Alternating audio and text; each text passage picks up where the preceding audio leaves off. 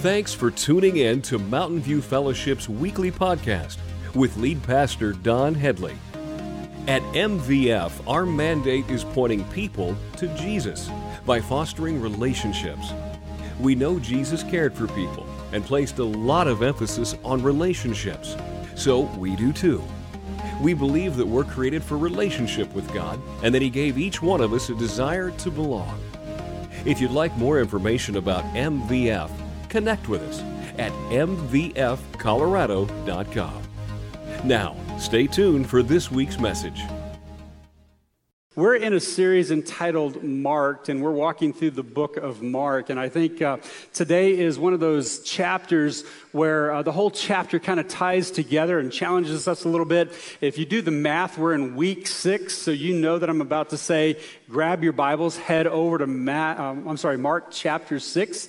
So head that direction with us, so uh, you can read this text with us today. I'll, I also want to remind you before I get going that we have our Ask Anything program which is the phone number that you see up here on the bottom of the screen. If you have a question anytime during the message, you can text it to that phone number. And if we have a few questions at the end of this, we'll get uh, our pastors up here on the stage and try to answer some of those questions before you head out today. So just keep that in mind. No need to memorize the number, it'll be up there for you the whole time. Uh, today, I'm, I'm just going to tell you where I'm going so you don't miss it at all. I don't think you can miss it from the chapter, but I'm just going to tell you up front where we're headed today. Today, this chapter, what we're talking about, is all about faith. The whole thing is about faith. If you don't know what faith is, Merriam Webster says that it's a complete belief, trust, or confidence in something or someone. Uh, obviously, we know who that someone should be, and that's the challenge today is to place our belief, our trust, our faith in that person. Now, we get questions every once in a while about what's the difference? Is, is belief and trust and faith, are all those things the same? And, and I would tell you that I think they're all different. I think there is a progression. I think you believe first. That, that comes in your mind and heart and soul. You believe, and then you place your faith in, in Jesus, and then you start to trust him. And trust is the active part, it's the exercising of that faith. Pastor Ryan had a great illustration a couple of weeks ago. If you were here for the Q&A, he got up here on the stage. He brought a chair with him because one of the questions was, what's the difference in faith and trust? And he pointed at it and said, hey, I, I have faith that that's a chair. And then he sat in it to demonstrate trust. Uh, the illustration I like to use all the time is the guy that would, you know, he walked across a tightrope over the Niagara Falls and he came back and, and everyone cheered him on. And he said, Hey, uh, he grabbed a wheelbarrow and he said, Does anyone have faith that I can push this wheelbarrow across to the other side and bring it back? And everyone just saw him walk across and come back. And they're like, Absolutely, we have faith that you can do that. And he said, Okay, who wants to get in the wheelbarrow? Right? That's the difference in faith and trust. And, and it's just the exercising of your faith.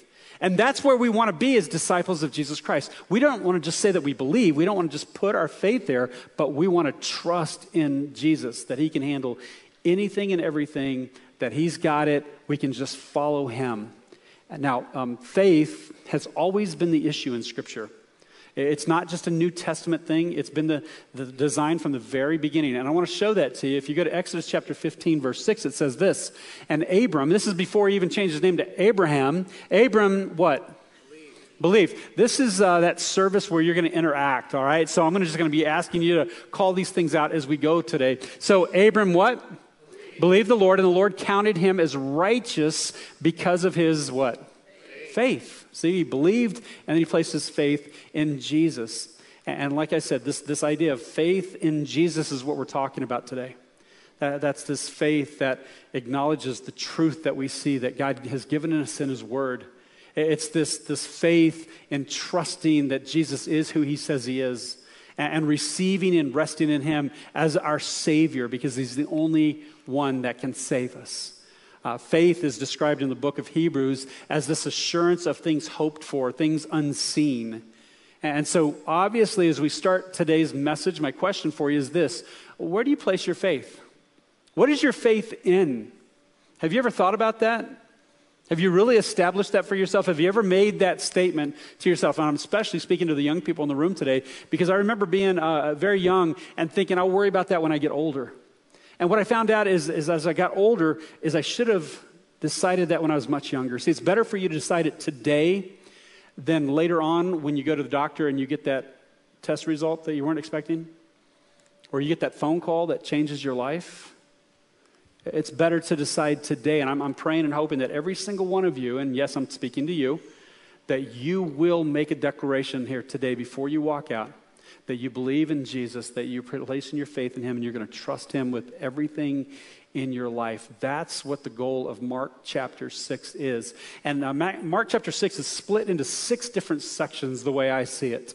Uh, the first section just starts off in verse 1, and, and, it's talking about Jesus being rejected from his hometown, his childhood uh, hometown. He grew up there. It's this little place called Nazareth. Jesus goes, he walks into the synagogue on Sabbath, and he begins to, to teach.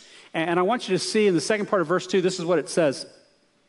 Many who heard him were amazed. They asked, Where did he get all this wisdom and the power to perform such miracles? Now, just stop for a minute and think about this. They're acknowledging that there's great wisdom there that comes outside of him. They're, they're acknowledging that he has the power to perform some amazing miracles. They have everything that they need to believe and put their faith in Jesus. And yet, we go on in the passage and it says this then they, scoffed, then they scoffed. He's just a carpenter, the son of Mary and the brother of James, Joseph, Judas, and Simon, and his sisters live right here among us. They were deeply offended and refused to what? Believe in him. They refused to believe in him. Then Jesus told them, A prophet is honored everywhere except in his own hometown and among his relatives and his own family. Jesus is being rejected by the same people that he grew up around just because they remember him when he was a kid. And yet he shows all this wisdom, all these miracles, and yet they still can't believe that he is who he says he is. If you remember, Mark chapter 1, verse 1 tells us that the reason Mark is writing this book is so that we would believe that Jesus is the Messiah, the Son of God.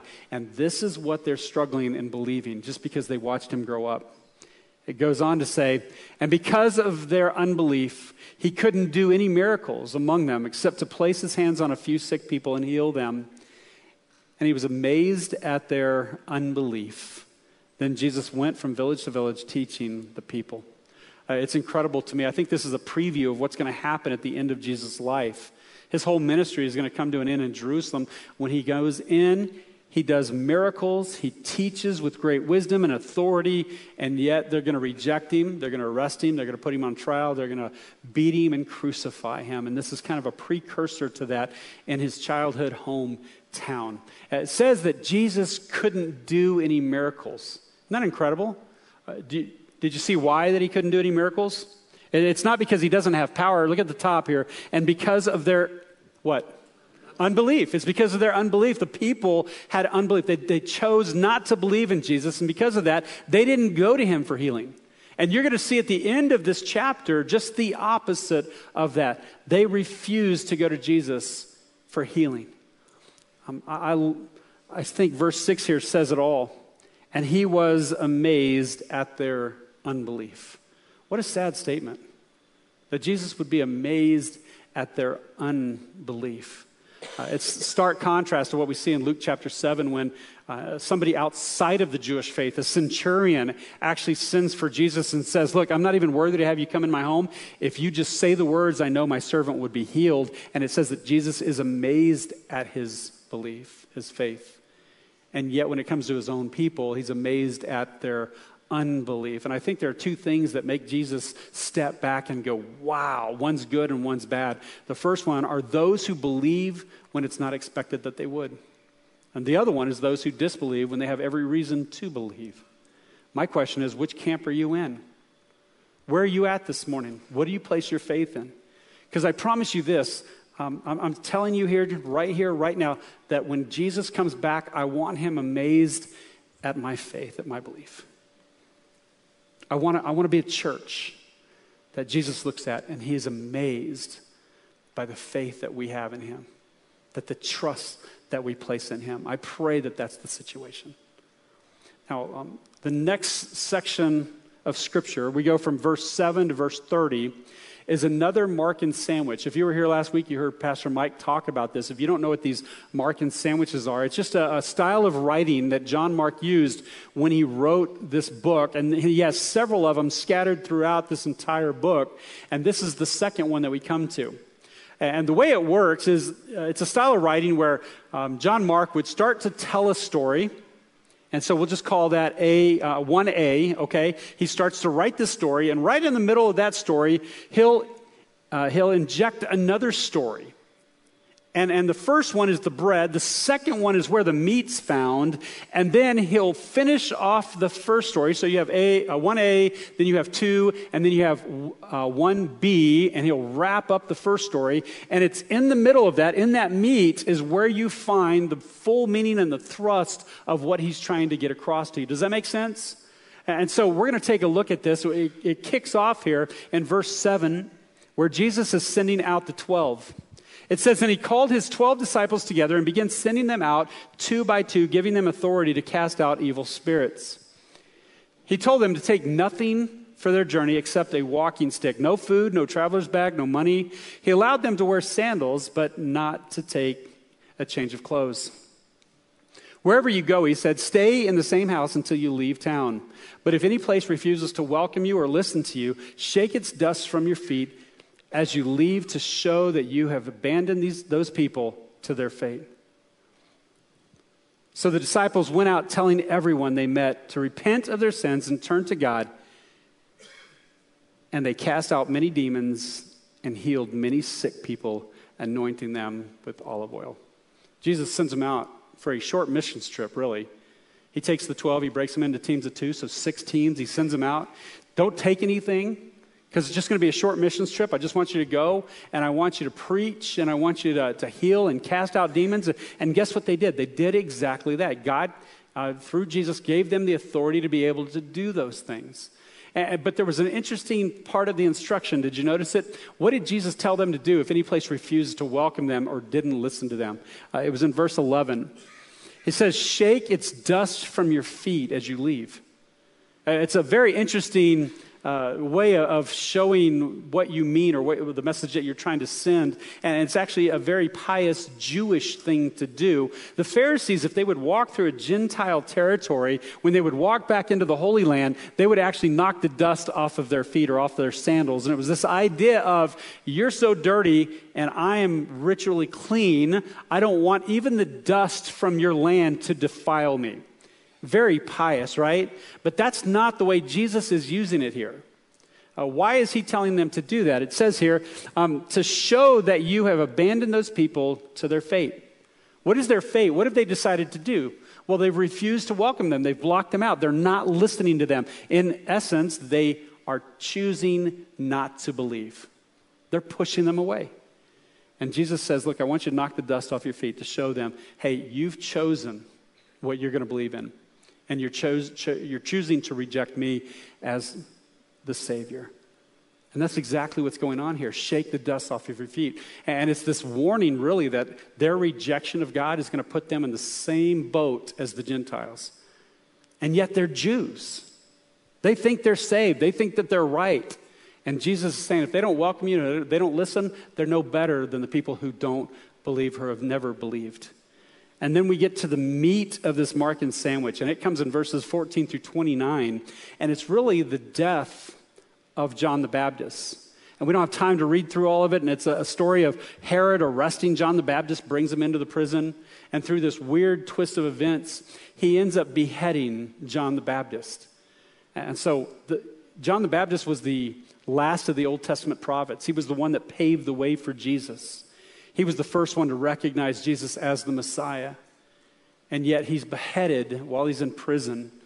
And then we get to the other piece of the bread, the, the, the end of this first story in verse 30. It says this The apostles returned to Jesus from their ministry tour and told him all they had done and taught.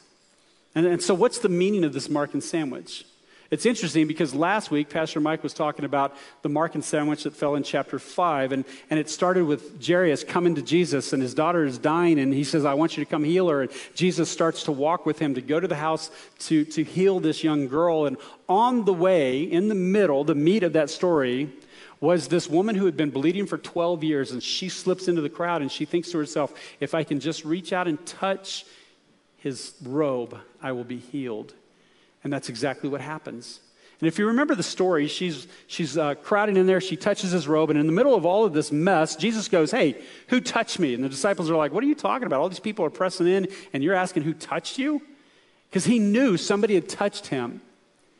And immediately she was healed, and she comes forward and she confesses and says, This is what I was doing. And what was she doing in that moment? She was expressing faith, is what she was doing. Because Jesus tells her what? Your faith has healed you. And in the middle of that conversation, what happens? Some people from Jairus' home come and they say, Hey, don't bother the teacher anymore. Your daughter has died. And what does Jesus tell him? Don't be afraid, just believe. Just believe. And what does Jesus do? He goes and raises this little girl from the dead. And so the moral, the, the lesson from that story is really that as disciples of Jesus Christ, we have to exercise our faith. We have to put it into action. We have to take steps and turn it into trust. And so today we talk about Jesus sending out the 12, and they go out and, and they're casting out demons and, and preaching the gospel and healing people. And yet there are people who uh, won't welcome them, that won't listen to them. And they just knock the dust off their feet. And then in the middle, we see where John the Baptist is beheaded, and then they come back and they share this story with Jesus. And I think the lesson for us is this is that uh, not only do we need to exercise our faith, but while we do that, some of us as disciples of Christ, we may die for the cause of Christ. It could cost us our life. That's how much faith we need to have. That even when facing death, that we won't flinch. I love the reading this morning because the reading actually told us look, if you have faith in Jesus Christ, nothing will ever shake you. You won't be shaken we continue in our story. It, it takes another turn here in verse uh, 31, where Jesus does this incredible miracle. Uh, we pick the story up in 31. It says, Then Jesus said, Let's go off by ourselves to a quiet place and rest a while. He said this because there were so many people coming and going that Jesus and his apostles didn't even have time to eat. So they left the boat for a quiet place where they could be alone. But many people recognized them and saw them leaving, and the people from many towns ran ahead along the shore and got there ahead of them. I used to read this and think, this is crazy talk, because what are these people like gazelles? Like they can run around the shoreline, right? And then uh, we actually went and saw the Sea of Galilee, and you realize that it's not as big as you think. You can see the other shore on the other side, and any boat in the middle you can, you can watch them and you can see where they're headed. You could actually run around the shore and meet them at whatever port that they're headed to. So it actually happens. Jesus saw the huge crowd as he stepped from the boat, and I love this, and he had compassion on them because they were like sheep without a shepherd. So he began teaching them many things. Late in the afternoon, his disciples came to him and said, This is a remote place and it's already getting late. Send the crowds away so that they can go to the nearby farms and villages and buy something to eat. But Jesus said, You feed them. With what? They asked. We'd have to work for months to earn enough money to buy food for all these people. How much bread do you have? He asked. Go and find out. They came back and reported, We have five loaves of bread and two fish. Then Jesus told his disciples to have the people sit down in groups on the green grass. So they sat down in groups of 50 or 100. Jesus took the five loaves and the two fish, looked up toward heaven, and blessed them. Then, breaking the loaves into pieces, he kept giving the bread to the disciples so they could distribute it to the people. He also divided the fish for everyone to share. Check this out. Uh, they all ate as much as they wanted. And afterward, the disciples picked up 12 baskets of leftover bread and fish. A total of 5,000 men and their families were fed. Uh, it's an incredible, uh, incredible story. Can I, um, can I get your permission to do something? Can I just nerd out for a second? That be okay with you? I want to show you something. I, I just love this kind of stuff in Scripture because we read this stuff and so often we go, well, that's just a story. It didn't really happen. And yet, when you dive into these stories, you start to realize there's so much truth. There, there's reason to put validity in Scripture, to actually trust Scripture and what it says. And this is one of those, because this is the only miracle other than the resurrection of Jesus that's actually recorded in all four Gospels. It's found not only here in Mark, but it's in Matthew 14, Luke 9, and John 6 as well, which means you can go to each of those and you can read the same story from different angles and get different pieces of the story. It's absolutely amazing to me. And one of the things I picked up as uh, we were reading this is Jesus says, let's go to a remote place. Why? Because there were so many people coming and going. And, it sounds like it's even more people than what we've seen in the last two chapters because it says that he and his disciples don't even have time to eat. That's a ton of people. Why would there be that many people going along the road? Well, when you go to the book of John, you find out, John gives us a little detail. He says the Passover is approaching, which means that all of these people would be moving in the direction of Jerusalem. They would be headed there for the largest festival of the year. That, that would, the whole country is moving. That's why there's so many people that are going along. And then John tells us that Jesus tells all the people to sit down in the green grass, which is pretty cool, right? I mean, it's just a little detail, but why, why is that there? And I always think the reason the details are in the scriptures because it points to something. Uh, when you go to the other gospels, you'll find out that it says plenty of grass or much grass.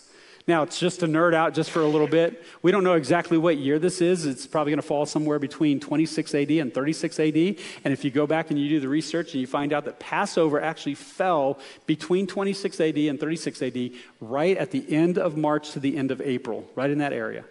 Why is that significant? Because historically, the rainiest months for this area are between November to March. And so, um, if Passover is falling at the end of March to the end of April, guess what they're going to have?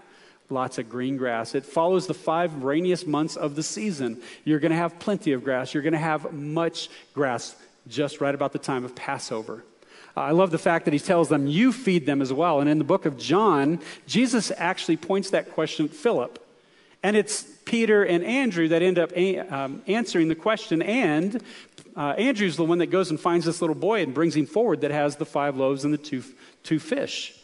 Now, why would he ask Philip? And why are Peter and Andrew jumping into the whole thing? Well, it's interesting because here they are in Tabgha, on the north point of the Sea of Galilee. And the reason he aims the question at Philip, we find out if you go back and read, you'll find out that Philip, Peter, and Andrew are all from Bethsaida, which is right there close to where this miracle happens.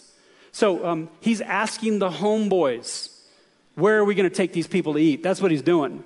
If all of us decided today we were all going to Elizabeth to eat, I wouldn't ask somebody from Bennett or Deer Trail to tell us where to eat. I would find somebody from Elizabeth and I'd say, Where are we eating today? Why? Because they know the good eats, they know where to go. And that's exactly what Jesus is doing here. He's locating the locals and going, Where are we going to find something for all these people to eat? And it's just a fascinating detail to this story. Um, also, we're told that he has two fish and five loaves. And unfortunately, we have this idea when we read this. We go, okay, so they went to the Dollar General and they bought five loaves of Wonder Bread this big. And he's got two 12 pound bass. That's what he's got. This little boy in his sack. That's what he's got. That's not the case at all. And actually, I want you to think of it this way those five loaves are these little bitty, flat pressed pieces of bread. That's all it is. And the fish, the modern um, equivalent to that would be like our sardines. It's just something that he's putting on the bread to eat the bread. That's all that is.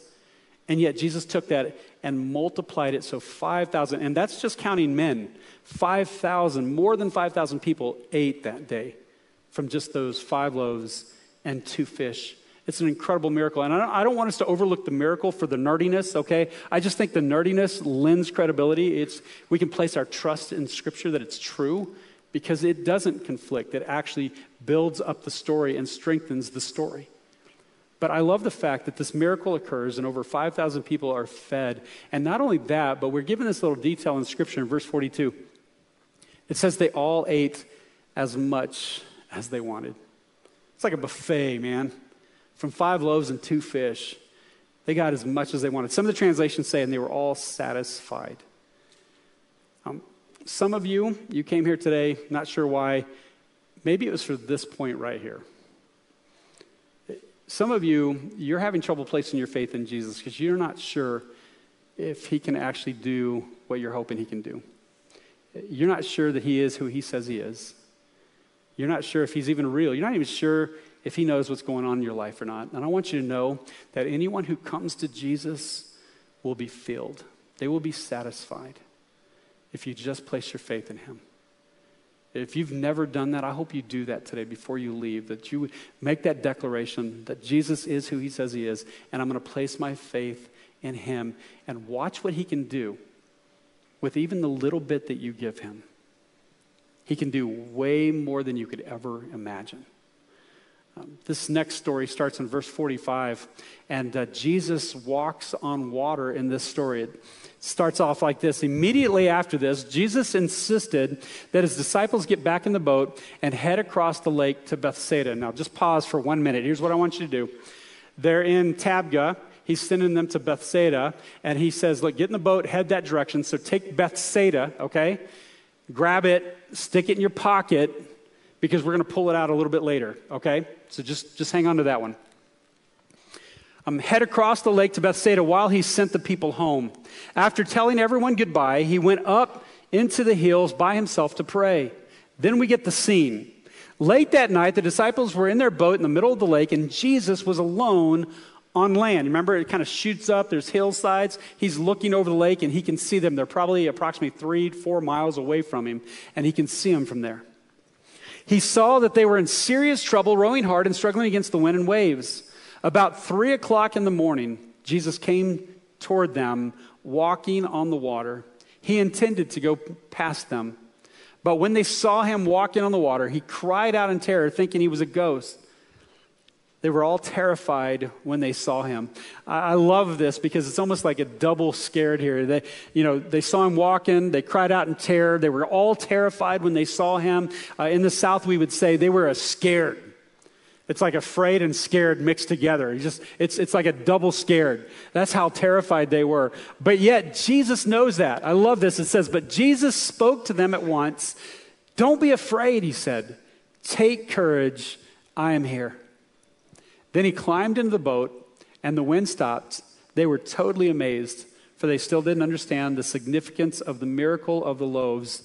Get this, their hearts were too what? Hard to take it in. It was too hard. Jesus sends them out in the boat to head to Bethsaida. They get in the middle, and while he's up spending some time alone praying, he sees them out in the middle and they, they get hit by a storm and, and they're being blown around and they've been fighting for hours. At three o'clock in the morning, he comes walking out on the water to them. They're terrified, they're scared, right? And what does he say to them? He says, Don't be afraid. Take courage. I'm here. Uh, a correct translation of that would be Take courage. I am. Remember, we just went through the I am series? This, so far in the book of Mark, this is the strongest statement that Jesus has made about himself, about being God or about being the Messiah. He says, I am. I want to give you a bit of truth this morning. They're in the middle of this storm, they're getting blown around, and Jesus shows up. They're terrified. And he says, Take courage. Why? Because I'm here. Because I'm God. Because I am. Um, I want you to know that if you're going through something right now in your life, and it's blowing you around, you're getting knocked off your feet, you're not sure if you're going to make it out of it, I want you to know that recognizing Jesus' presence in your life is the cure to fear. It is. Uh, whatever it is that you're going through, if you can focus and dwell on the promises in Scripture that God is with you, that He has never forsaken you, He will never leave you, that He is right there with you, that's the antidote to your worry. It will help you make it through whatever that you're going through. God is there with you. And He'll take care of everything. He'll take care of you if you just believe, have faith, and trust in Him. Jesus is walking on the water, and now the disciples are amazed, it says. Uh, they had just witnessed him feed over 5,000 people with this little bitty, you know, bread and this little bitty fish. He fed over 5,000 people. And just a few hours later, he's walking to them on the waves. They're in the middle of a storm they can't overcome. They've been rowing and rowing for hours and they can't get out of it. And he's just out there walking across the tops of the waves like it's nothing. And they still don't believe. Like, who in the world would not believe after those two things back to back in one night? And yet they don't believe. Why? Why? In verse 50, their hearts were too hard to take it in. Remember a couple of weeks ago when we talked about the four soils and we asked the question Is your hard heart, uh, is your heart hard like, the, um, like the, the pathway or like the rocky soil? Or is it soft, like the good soil where seed can take root? It's the same thing this morning with, with this text. Their hearts, were, their hearts were too hard to receive that Jesus was the Messiah, that he was the Son of God. See, it's all about faith, it's all about trusting. It always has been, and it will always be. And it is in this moment, not just in our text, but right here, right now. Who do you say Jesus is? Where is your faith this morning? We get to this last section, and I love the parallel to, to the rest of the chapter. Uh, we get to this last section, and Jesus gets in the boat with them. You remember they were actually headed to Bethsaida, right? Um, they go to uh, Gennesaret, is how you would say it. I've been practicing that all week, actually uh, Gennesaret. It's kind of a messed up name, but it's another little town right on the Sea of Galilee. And what I find fascinating is you're going to see a different response. Remember how the chapter started off? He went into his childhood hometown and the people rejected him. Take a look at what happens here in verse 52. After they had crossed the lake, they landed at Gennesaret. They brought the, bo- they brought the boat to shore and climbed out. The people recognized Jesus at once. And they ran throughout the whole area, carrying sick people on mats to wherever they heard he was. Wherever he went, in villages, cities, or the countryside, they brought the sick out to the marketplaces. They begged him to let the sick touch at least the fringe of his robe, and all who touched him were what? Healed. All who touched him were healed. Um, they end up docking at Gennesaret, and they were headed where? Do you remember that thing we stuck in our pocket? Bethsaida, right. They were headed to Bethsaida. Let me just show you a map so you can understand how wicked this storm was. Clear up here in the north, they were at Tabgha. This is where the feeding of the 5,000 happened. He sends them in the boat to go to Bethsaida, and they end up clear over here. These are experienced fishermen. That's how strong that storm was. And Jesus comes walking to them on the water. They end up docking there. And I think it's interesting because I, I, do believe they were actually wanting to go back to Capernaum because this is where Jesus was staying at the time. And so it sounds like from the text that they get out here and they begin to make their way back to Capernaum. And I don't know if they send somebody else back for the boat later after they're arrested. I don't know what happens there. We're not told. But I think that there was a plan in all of this, that this is where Jesus needed to go anyway. Because as he gets out, the people recognize him and they all start running to him and they start bringing people on mats. And, and what's interesting to me is, they say, look, um, if we can just touch at least the fringe of his robe, what are they expressing in that moment?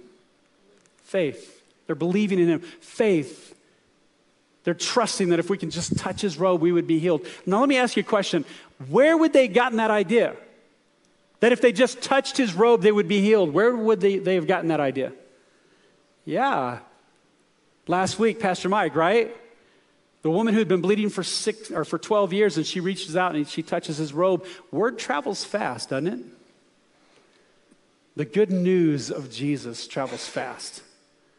And this is exactly what's going on. They're saying, look, if we could just if we could just touch his robe. I love the way it ends too, because this shows us who he is. It says, And all who touched him were healed. All. Not just some, but all. Has Jesus changed from Nazareth? No. What's changed? The people believe, they have faith in Jesus Christ. All who touched him, the, the touch implies faith. It's always been about faith, and it will always be about faith. Even years later, Paul, when he's writing to the Romans, would write in Romans chapter 1, verse 17, he would say, This good news tells us how God makes us right in his sight. This is accomplished from start to finish by what? By faith. As the scriptures say, it is through what? Faith that the righteous person has life. It's about faith. Mark chapter 6 is all about where we place our faith, and more accurately, who we place our faith in. My question is Where's your faith at this morning? Have you made the decision? Have you placed it in Jesus Christ? Have you acknowledged that He is the Messiah, the Son of God? And if not, I pray that you do that today before you head out. And for those of you that have been saying, Look, I believe in Jesus, I have faith in Jesus, but you live life like as though God doesn't even exist, I would challenge you. Take your belief and trust, or take your belief and faith and turn it into trust. Give it to Him. Because here's what happens when we place our faith in Jesus Christ and we trust in Him, He shows up in a big way. He meets us right where we're at. And you know what that does to our faith? It increases our faith. And we trust Him even, even more. And some of you can testify to that today. This is the way it works, but you have to take a step toward Him. You've got to believe, say that you believe in Him. You've got to put your faith in Him and begin to trust Him. That's my prayer for each and every one of us this morning. Can I just pray for that? Would you join me? Heavenly Father, we come to you right now in this moment, uh, admitting, Lord, that many times we struggle. We struggle in faith and just um, placing our faith and trust in, in what we can't see, Lord. And yet, just like the wind, we know that you exist. We know through your word and through your Holy Spirit, Lord, that, that you are calling us to you. Lord, I pray that those in the room that have never placed their faith in you, they would do that today before they leave. I pray for those of us that, that say we believe, but we live our lives as though we don't. Lord, I pray that that would change today. That we would make a declaration before we leave here, and that we would find ourselves in a place where, God, you are just showing up in big ways in our lives, and our faith is increasing. God, I pray that in all those things that it's continuing to mold and shape us as individuals and as a church that has great faith in you, that is a reflection of you to the world around us. God, we just give you all these things. We ask that everything that we do and say glorifies the name of Jesus Christ. And all God's people agreed and said, Amen.